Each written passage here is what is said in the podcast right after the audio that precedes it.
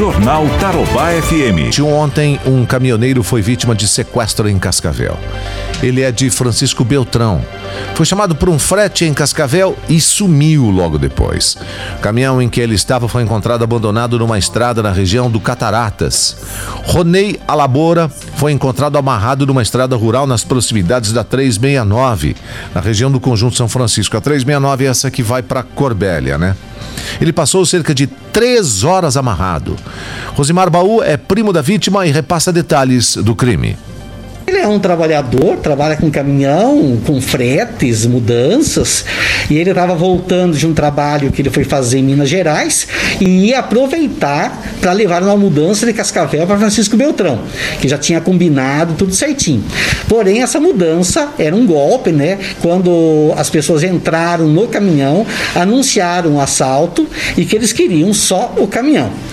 É, acabaram daí amarrando ele numa árvore levaram o caminhão, mas não sabemos por que abandonaram depois.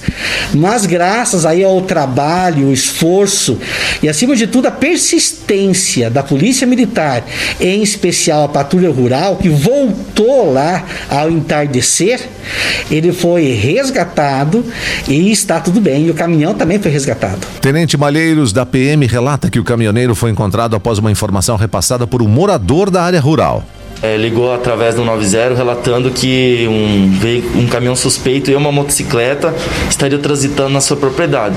Então, uma equipe da Patrulha Rural deslocou o local para realizar a abordagem desses suspeitos e localizou esse caminhão abandonado. Consultada a placa do veículo, apesar de não ter registro de furto e roubo, é, nós solicitamos a uma equipe de Francisco Beltrão, que é o local onde o veículo está registrado, para que fosse até a residência e entrasse em contato com os proprietários. A família relatou que o proprietário do caminhão, o motorista, estava sem contato com a família há muito tempo, então provavelmente ele teria sido vítima de roubo e estaria amarrado em algum lugar. Sidinara Bodini, esposa do caminhoneiro, não consegue nem descrever o sentimento após momentos de tanta agonia e apreensão. Eu não sei descrever com palavras qual é o sentimento.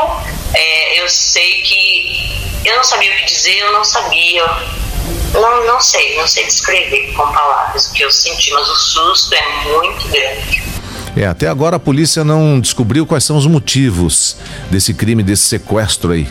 A polícia continua investigando o caso e graças a Deus o caminhoneiro está muito bem de volta aos braços da família.